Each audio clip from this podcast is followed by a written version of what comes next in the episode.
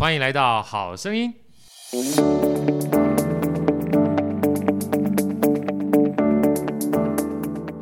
过去这么多年来，去世界各地不同的旅行啊，然后衔接起来的，好像也没有一个尽头的一个旅行的经验。呀，那后来就变成这个无限长旅行。这个呃书名呢，是跟我的文学偶像卡夫卡致敬。哦，真的，我觉得太棒了。所以这就是为什么后来我看完这个书名，然后再看这一段啊，这个极短篇的时候，也让我想到了《无限赛局》那个作者讲，他说，其实我们常常会在人生当中啊，把所有的比赛看得很严重。大家大家想想看，说句老实话，当我们出生不是我们决定的，死亡也不是我们决定的，你最重要的关键是把日子过下去。你从来没有真正的失败，你只要活下去，你就没有输。那所有失败的话，不过只是暂时的停止成功而已。那如此其情况之下，不是跟这个无限长旅行是一样的？是是是，走就对了，对想那么多干嘛？对不对？嗯、还好这个旅行很长。所以说啊，我觉得这本书其实透过刚刚的分享啊，呃，我觉得带给我非常多的启发啊。我觉得启发是呃，不是说这本书的内容而已，我觉得这本书的内容算是一个集结。啊，包含你想想看，所以老实话，如果就老师之前在念第三类组而言的话，你大概想象不到有一天你会在旅行社工作，没有，从来没想过。你也不会想到说有一天基本上你会走到跟文字工作者相关的。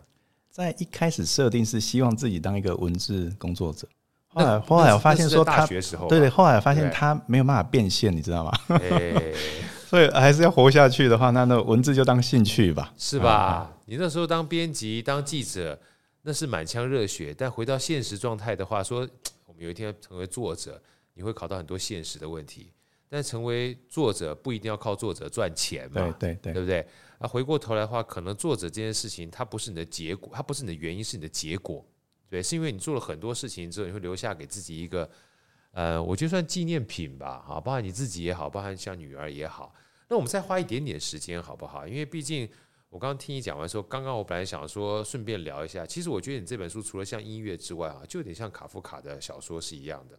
它有长篇的，有短篇的，还有极短篇。所以你每一本书啊，当书名的，就是当章节的过程当中，它就是短篇。但这里面有很多的极短篇来跟我们分享，我感觉是这个样子。对，这个也要回到编辑的会议里面去讲。哦，是吗？他有这样感觉？呃，应该说，他们希望说，因为呃，无论如何，书卖得很好，大家都期待，但至少你要卖出去吧，啊，就是你要有一个基本的市场的可接受度。所以第一个就是不能太厚，呀，好，那再来的话就是他希望说，这个呃文字啊，因为如果是六篇的话，每一篇假设是八千个字、一万个字左右。那其实你唠唠叨叨的在讲一本大家可能没看过的书，翻一翻之后大概也没什么兴趣。对。那因此呢，我的小编辑，好，他才二十几岁而已，那他跟我在讨论，那我就说好啊，那我们就把每一篇切成啊这个四个段落呀，啊就变成说读一个小段落完之后再读一个小段落。那他听完之后就说，对呀，你看董明哥老师，你不觉得现在？发脸书如果要发长文，都要先道歉嘛？我觉得这是什么时代啊？啊 就是这个，就是真的哎，这个是时代是不能读长文，你知道吗？你不能怪他，你想想看，卡夫卡刚才无限长旅行不也是两百多个字？两百多个字，可是人家他要写长篇呢、啊。那那我觉得 OK 啊，那就变成说好，Part One、Part Two，对，好，然后这个分成四个段落，这样来来来这个呈现。那我就问他说，那你觉得四个段落我们怎么分比较好？然后，因为他有在看我的脸书，他说：“哎，你有时候去玩拍的那个照片很漂亮，那我们就放照片。照片呢，下面加个图说，哎，就从这样的一个编辑会议之后呢，我就衍生出我的想法。第一个就是，那么我每一个照片在挑的时候，对我来讲，我要挑哪个照片呀？那这么多的照片选择，我就发现照片本身应该就是意象的连接。对，像第二篇金阁寺，前面在讲我跟父亲的旅行。”我们来到了金阁寺前面，看到金阁寺的倒影在湖上面。我们心中有两座金阁寺，父亲的金阁寺是眼前的跟倒影的两座，我心中的是眼前的跟心里面想到的三岛由纪夫的小说《金阁寺》。那可是我在文字描写是说，我们看到那个倒影啊，波光粼粼。那接下来你翻过来之后，发现因为波光粼粼，像一片无尽的灯火。那小说在金阁寺，三岛由纪夫在写。他准备要去烧金阁的时候，他眼睛看到那个京都的那个景象，也是一片无尽的灯火。可是我放的照片，我就特别放的一张，也是无尽灯火的照片。对，但是跟金阁寺无关跟三岛由纪夫无关，甚至跟日本也无关。我突然放一个佩特拉的无尽的灯火，因为佩特拉晚上如果你去参观的话，他会放很多烛火。对，那我就来介绍佩特拉。可是我觉得细心的读者他会感觉到那个意象是连接的，是。可是那个跳跃呢是诗的跳跃，因为它不是乱跳，它是有个节奏感的。那我讲佩特拉的时候，我特别在图说变成它就是一个旅行短文，因为我去把我去佩特拉写过的旅行短文，或者有时候写在笔记本的札记，挑了一个适合我接下来要延伸下去的东西。那么我就把佩特拉无尽的灯火那个晚上的灯光，特别去强调，其实。灯光的后面呢，佩特拉的建筑是有希腊式的柱子，柯林斯柱。好，那我点到为止就结束了。可是你读完这个，为了要分成不同章节的照片以及图说完之后，你发现接下来继续读。我跟你讲的是三岛由纪夫去希腊旅游回来了，对，从此他就准备要切腹自杀。呀，为什么？因为他觉得最美就是希腊的美，而且他觉得作品不只是。文字的作品，他的生命，他的肉体要成为作品所以他决定健身。希腊旅行对三岛由纪夫写金阁寺跟他最后的切腹自杀，完全就是一个衔接。对，所以这中间一个本来只是想要做段落分章的一张照片，那我的安排上，我是希望它能够承先跟启后，而且不只是照片，不只是文字，它跟前面的文章、前面的情绪跟后面的情节中间它是有衔接的了。所以我是。利用这样子的一个设计，在第一篇到最后一篇，其实每一个环节我都是这样子的，环环相环环相扣，所以才会有一种节奏感，或者有一种极短篇，然后读的时候觉得，哎，隐隐约约好像刚刚前面有讲了一个跟这个类似的，对，可是读者自己去连接，自己去发掘。对，所以你在这个情况之下哈，我就讲说，你可以一个极短篇一个极短篇的看，你也不会觉得说有非常突兀的感觉，但是你如果每一个极短篇衔接起来看的话，每一每一本书啊，在里面带给人故事，你就觉得嗯，好像是一个完整的故事，就像我在听交响乐一样啊。是啊，那如果你六个章节全部听完之后，你会嗯，原来他讲的基本上是一个圆啊，诸如此类的感觉。那圆的话，坦白讲，永远在那边绕，你也不用去强调哪个是终点，哪个是起点，它就是个无限长的旅行嘛。从一开始，你身为异乡人，但说句老实话，又谁不是异乡人？从你一开始出生的时候，你也不知道你是属于哪一个乡的。说句老实话，你连你妈都不是属于你，你都不属于你妈的，你还属于谁的？对啊，对。所以这本书啊，呃，我们还是用简单的方式跟大家讲一下这六本书好了。但是我们不用讲的太多，因为让大家好好去体会一下为什么。我刚刚觉得，像老师刚刚在讲金阁寺的时候，帮你讲异乡人的时候，呃，甚至坦白讲，我我在这里面除了生命中不能承受之轻之外。我才知道，原来《教父》那本小说是我出生的那年写写完的。突然就觉得对《教父》这些除了看电影之外，对这个这本小说有特殊的情感，好，应该去看一看才对。这六本书跟大家分享一下，好不好？简单的跟大家分享一下，因为我觉得这六本书都是值得去买来看，而且细细品味的好书。尤其你看了老师的书之后，呃，我就先把这本书买来看。为什么？因为你看了之后。你可以用非常简短的时间，把这六本书里面很让人觉得惊艳的地方，哈，让你值得去看的地方，你会先看到，好吗？老师，我们分享一下这六本书。好，没问题。其实这六本书里面也藏了一本书，我最后再讲啊。好，就像那个本来的八场演讲里面，它其实是架构在一本书之下。对。所以当时的八场演讲是八加一，那这本书里面其实讲的六本书里面是六加一，但我这个人就觉得。很多的时候说说破了就不美了.让大家自己去发掘。那在最后一本还没有彩蛋没有揭晓之前呢，你们看得到的无限长旅行特别挑的六本书，一本是卡妙的异乡人，乡人。第二本呢是三岛由纪夫的金阁寺。那么接下来是卡尔维诺的看不见的城市，这本书还有太好看了，一定要去看一下。哎、没错，还有。教呃教父，但是教父我其实电影讲的不多，我带大家是让大家知道说这个教父这么经典，其实在教父还没有上映之前，他的原著小说就已经卖得非常的好了，九百多万册。对，所以我在讲的其实是辅佐教父的原著小说。原著小说。那么导演科波拉为了跟作者致敬啊！你看到现在目前你看到《教父》片头一出来了，前面还有原本小说，而且他后来是编剧的名字，这大概是影史的唯一.你不可能会看到有一个片名出来，他居然把编剧跟原著小说的作者跟片名合在一起，在一块儿。对，那所以第四本就是《教父》啊，那原本的原著小说。那后面呢，两本倒数第二本是米兰昆德拉《生命中不能承受之轻》。那最后一本，最后一本是非常经典的《百年孤寂》。好，那我刚刚说前世今生，就是其实一开始是先有八场演讲，那么后来这八场演讲里面呢，我选了六本。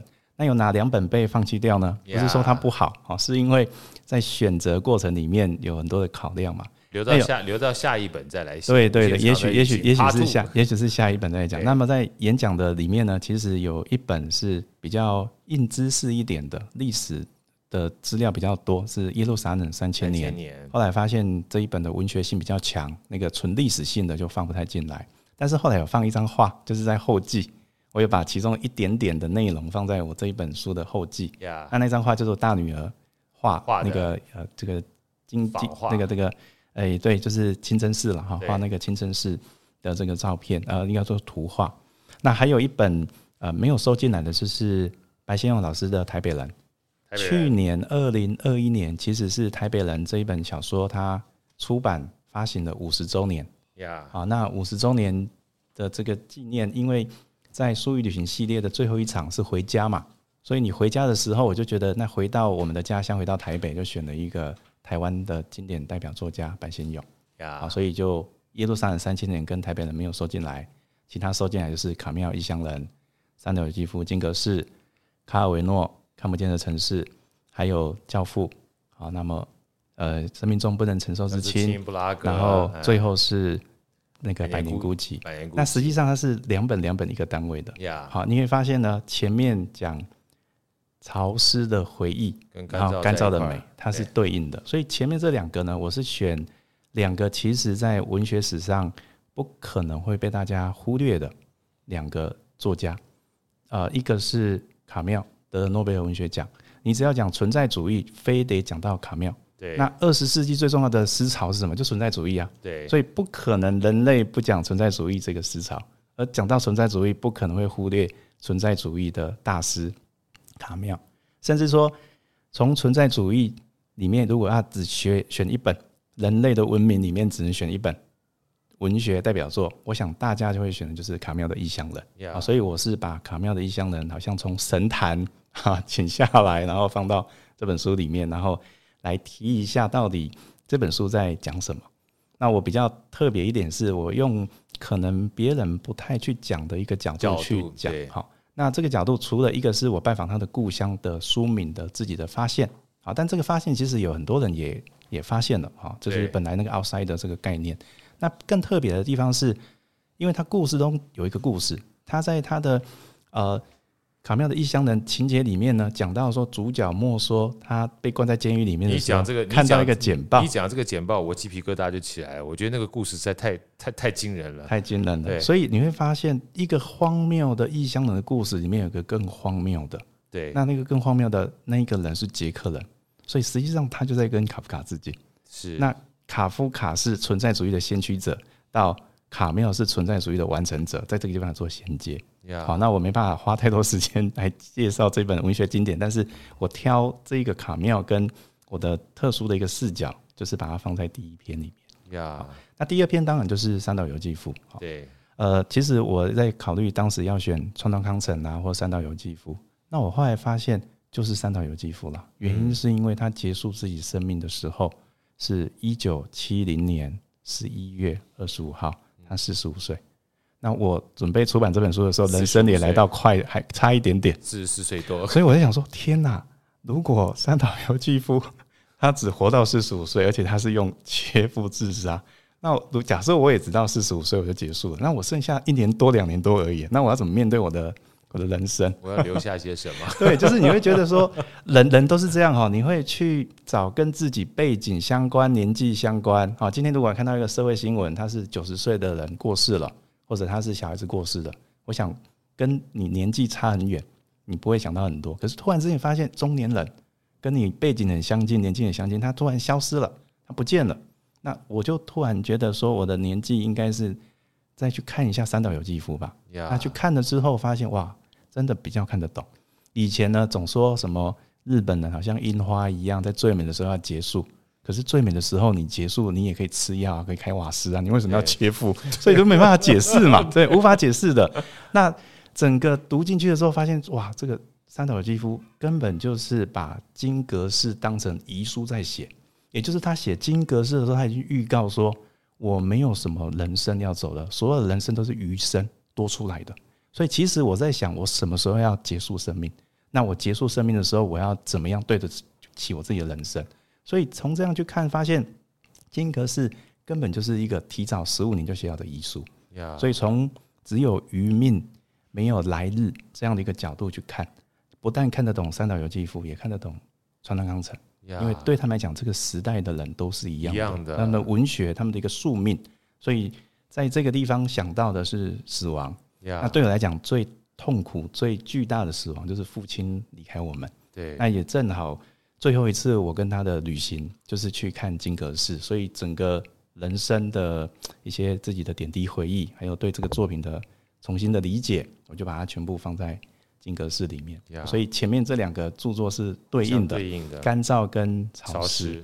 那跟两部经典致敬完之后，接下来的两部其实我就比较随性一点啊，啊，就是说今天我不喜欢呃这个书全部都是这么硬啊，我可以挑那个。这个这个开心一点的啦，呃，对对，我可以挑那个跳痛追追忆似水年华哈，这么厚，普鲁斯特哈，这个或者唐吉诃德哈，很多你都可以挑。但我觉得接下来应该我要面对的是我真的很喜欢的啊，你想跳痛也可以。可是呢，我就发现真正我会想要啊，今天如果你问我，哎，有什么书想分享的？我发现脑袋里面出现的不是经典，经典是因为你敬畏它，你觉得它很重要。我发现我这这个呃。活到四十几岁，我觉得我最常放在我行李箱的就是卡尔维诺。那卡尔维诺，我最常拿下来放到行李箱的是他那么多的作品里面的这个看不见的城市。看不见城市，因为它很好读，它就像我这本书一样，随便翻就是一个极短篇。它里面有五十五个城市，都是马可波罗跟忽必烈唬烂唬烂的城市，看不见的城市。可是它它其实就像散文诗一样。那最有趣的地方就是说，我为什么喜欢把它放在行李箱里面？因为它每一个描述的城市其实都不存在这个世界上，也没有在历史上真正发生。可是呢，今天假设我要从台中，我要去台南，我在高铁上随便翻开看不见城市任何一篇，你会发现你对台南的期待是不一样的。呀，你会发现你离开的台中，你对它的回忆也不一样。不一样。我觉得这个好像有魔法一样哈，它是让你在旅行的过程里面有一种觉察。他他这个本书的奇妙的地方就在这里，因为他在讲的城市是每一个城市都有的元素。Yeah. 好，所以我就发现这一个我会带在身边的路上书，我想跟大家来分享。是卡尔维诺的《看不见的城市》。看不见城市。那后面的《教父》就更不用说了。对，好，每一个男人，嗯、如果你不喜欢《教父》，你就不是男人，不是不能这样讲了。哎、这个汤姆汉克讲，不是我们讲。对对对对，那确实是呃，我真的就是教父迷啊，从。第一次看到《教父》的时候，我就说：“天哪，怎么会有这种作品？”对，到现在再看，现在他都已经在那个串流啊，Netflix 上面都看得到了。对，有时候半夜无聊，我一样就是随便看个篇章，都看得下去。对，那可是那个看得下去，跟看周星驰的电影看 又不太一样。周星驰的电影是随便都看，随便看都看得下去。但《教父》是你会去欣赏到他的一个结构，你知道吗？最近林怀民老师出了一本新书，然后我前几天看到他一个访问稿。人家问他说：“只要有人问他说，哎，请问林老师，什么是艺术？如何编舞？编一个很很完整的舞，像你的水月，像你的新船。”他说：“如果有人这样问我哈，我会建议他去看《教父》。”我鸡皮疙瘩又起来，我说：“我完全懂这个意思，因为你很难去看到一个什么叫做完整的艺术有机体。那今天《教父》就是，那我就觉得，那我就应该要把《教父》这个经典，我很想分享的拿出来。”而且我拿出来的时候，我就不讲，已经被讲到大家分析到五十年来都分析这个已经没有什么新鲜感的这个电影了。我反而想特别去强调的是，其实它后面的文本，那整个电影的编剧跟小说其实相似性非常非常的高。那另外就是因为旅行的经验，我去到了西西里岛，对，我遇过黑手党，我也想让他知道什么叫做黑手党。然后那个黑手党呢，我们现在听到的就是你是这个会被会被怎么拿去做肉粽啊，做那个什么水泥块，对不对？烧包，对对，肉叉 烧包，你总觉得说啊，这个就是黑社会，其实不是啊，它是因为西西里岛以前一直都被欺负，对，今天呢，你上面的那个政权一直换来换去。那我只能相信谁？我只能相信我们社群里面，我们这个拳头够硬，拳头够硬的我们的好哥，哎、我们跟着好哥走就没错了。对啊，所以意西西里不是意大利，西西里就是西西里，西西里就是西西里。所以他们其实是因为是社群的凝聚力，因为大秩序不可相信，我只能相信我这个宗族里面的族长。对啊，那个族宗族的族，民族的族，在天主教里面就是帮你施洗那个人，你的 Godfather 就是你宗教上的父亲，对教父。所以其实是。从他是一个社群的观点来看，你会发现他不在讲帮派故事，他在讲的是一个国王跟三个王子的故事，讲家庭故事。是，所以它的内核就是家庭。那我就希望把我在西西里岛观察到的这样的一个角度，然后跟大家分享。尤其是我要帮《教父》第三集洗白一下，因为问所有的人，包括我自己，你喜欢《教父》吗？喜欢。那你喜欢《教父》一二三吗？大概顿得起来，呃，一喜欢，二也喜欢，三嗯，马龙白兰度还可以，其他基本上阿尔帕金都要考虑一下，对，因为他第三集是离太远了啦，而且整个艺术的啊这个完整性各方面哈，那都跟不上前两集，所以你现在看影史的一个排行，第一名、第二名、第三名，教父都在前三名哦，不管怎么排，那可是你会发现第三集都被大家给遗漏了，甚至很多人觉得说，哎呀，你科波拉干脆不要拍第三集。你第三集拍完之后，还有我们整个经典呐、啊，被你有一个叫狗尾续拉下来了。对，就是早知道早知道不要哈。那我以前是这种看法，后来我发现其实不是诶、欸，因为西西里岛在希腊时代就有了，它其实上演的是希腊悲剧。如果你把它独立出来，你不要把它当成教父系列，完全独立出来，你把它看成是希腊悲剧，它全部就是希腊悲剧的三幕剧的一个节奏在走。所以我就帮他再稍微。反白一下，漂白一下，或者说洗白一下，或者说，哎、欸，跟大家讲说，如果你从另外一个视角去看它，把它独立出来，它也没有那么的不值啦。懂？好，所以前中间两个就变成是《新马可波罗游记》，看不见的城市，那就是我嘛。好，然后无限长的旅行，所以就是我自己在旅行之中的《新马可波罗游记》。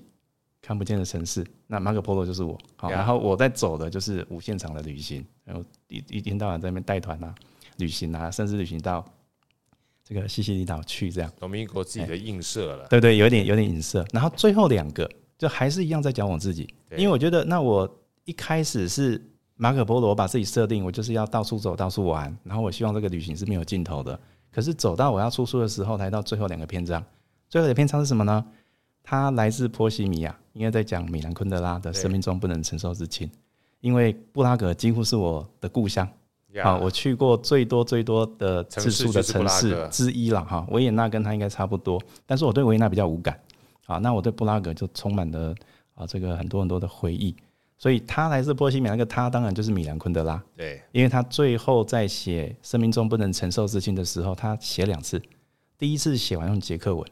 杰克后来把他的国籍注销，把他护照销毁掉，不承认他，因为那是共产主义时期。对，他就不高兴，写法文，开什么玩笑？我是文豪，文豪厉害的就是我右手用捷克文写，左手用法文写，哎，这不可思议耶！你你今天不是写论文呢？你不是翻译耶？你是文学创作，而且不是他的母语，不是母语哎，你就很难想象说我能够我能够用非母语来写，而且写完之后他还说。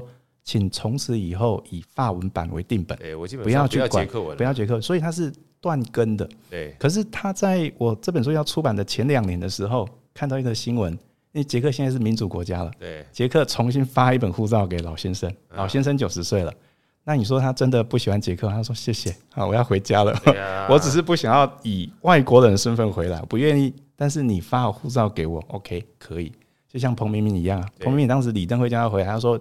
通缉犯，我不回来。你把那个通缉犯那个通缉令抹灭掉，抹灭掉。对，施明德也是啊。你今天在里面说我有罪，我就不出来。对，好，你今天说这个罪是错的，我无罪。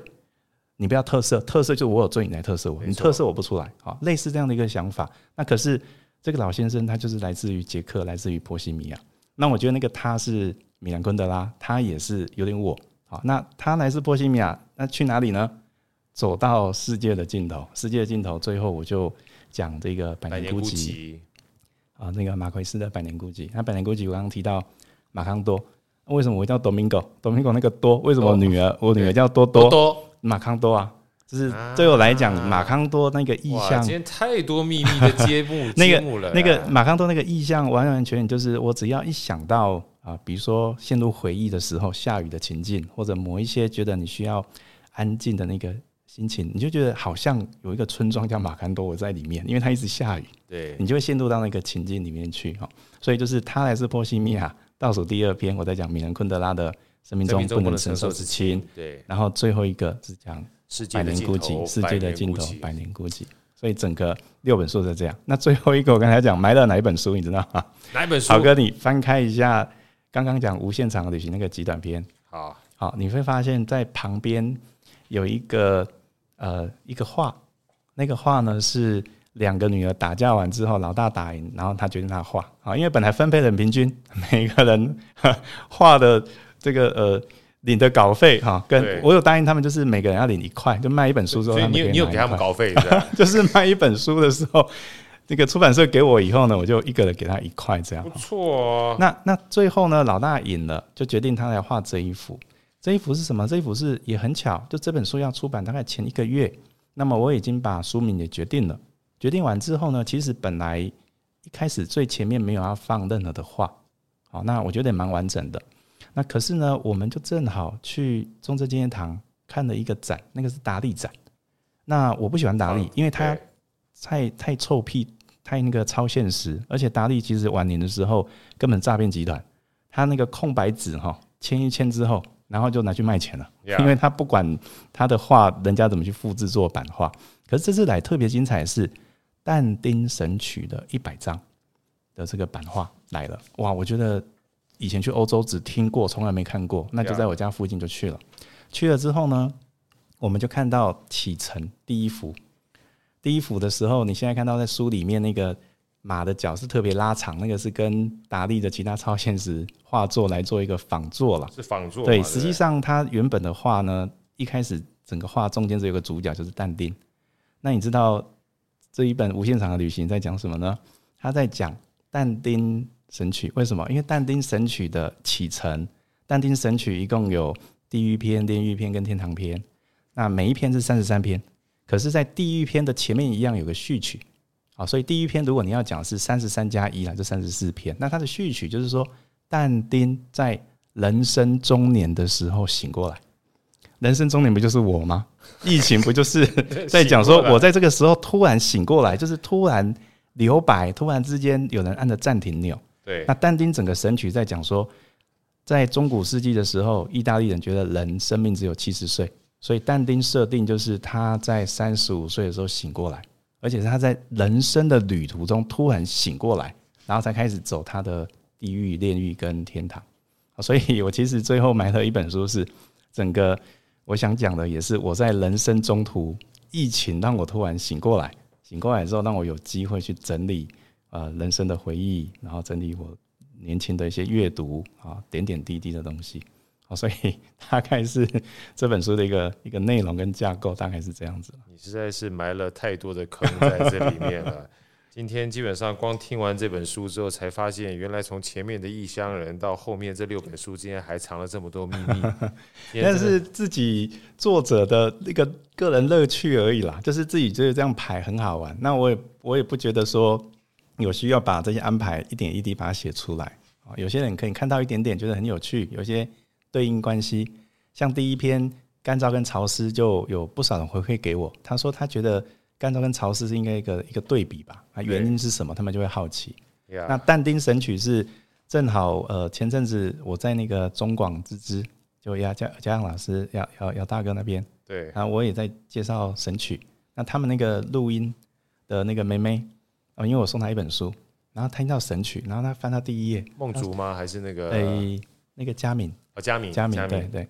那他应该也不是妹妹，他应该年纪跟我差不多。对，妹妹妹妹 啊，妹妹。然后他他就听我讲完神曲，然后他看我这本书，他就直接说：“那你是不是也是在中年醒过来？”我觉得哇，那也很感动，对，厉害。就是因为刚好我在讲神曲，他就听得懂神曲的内容了，他就哇，那就是在讲人生中年醒过来那种感觉。那当然，你也可以说它就是一个无限长旅行的一个启程，因为刚好第一幅达利在写画神曲那边就是写启程，Yeah. 那个启程不只是出发，它其实是就是呃。神曲一开始在讲人生中年突然醒过来，然后他为什么要走地狱、炼狱跟天堂？其实就是往内心去旅行嘛。呀，还要好好的净化自己，还要整理自己，大概是这样的一个概念。太谢谢 Domingo 了。我们在这个今天要访问结束之前，哈，坦白讲，呃，好哥要再把这个我看这完这本书之后，我们讲说异乡人是开始啊，从潮湿开始，其实从潮湿结束。那我觉得从寻找开始，从寻找结束，好，所以我必须要念一段。我刚一开始的时候就跟董明国老师讲说，那是我看完这本书的时候，嗯，有一段老师他自己在大一时候写的诗啊，我觉得很适合做在最后一段啊，也借这个机会透过好哥的声音分享给大家，好，可以吗？容容许我念一下吗？没问题。尤其是它是分三段啊，尤其是最后。四句话，我觉得可以让大家做一个呃想象空间的延续啊。他是这样说的：呃，如果有船，我便要解缆忧愁，把寂寞摇荡出去，去淋湿这场雨。雨滴围城，古城已空，墙已老，只剩下疲倦的燕子。熄灯，手忘记夕阳，帆也已遗忘了回去的路。放左脚的凉鞋。流去当船，在雨中，在每一个渡头都停留，都询问。我找一个人，那个人是我，请问有谁知道他的下落？哎，我尤其特别喜欢后面四句。我找一个人，那个人是我，请问有谁知道他的下落？我我知道你的下落，因为你醒过来了。是是是，今天非常开心，谢谢 Domingo 老师。也期待呃未来有任何关于旅程、关于文学、关于各种不同类似这样子的分享啊，董明哥老师能够再来我们好声音跟我们分享，没问题。谢谢董明哥老师，谢谢，祝平安健康，也帮我问候多多这个彤彤还有你们家人好哈。好，谢谢，好，谢谢，拜拜，谢谢，拜拜。好声音，我们下一集再见。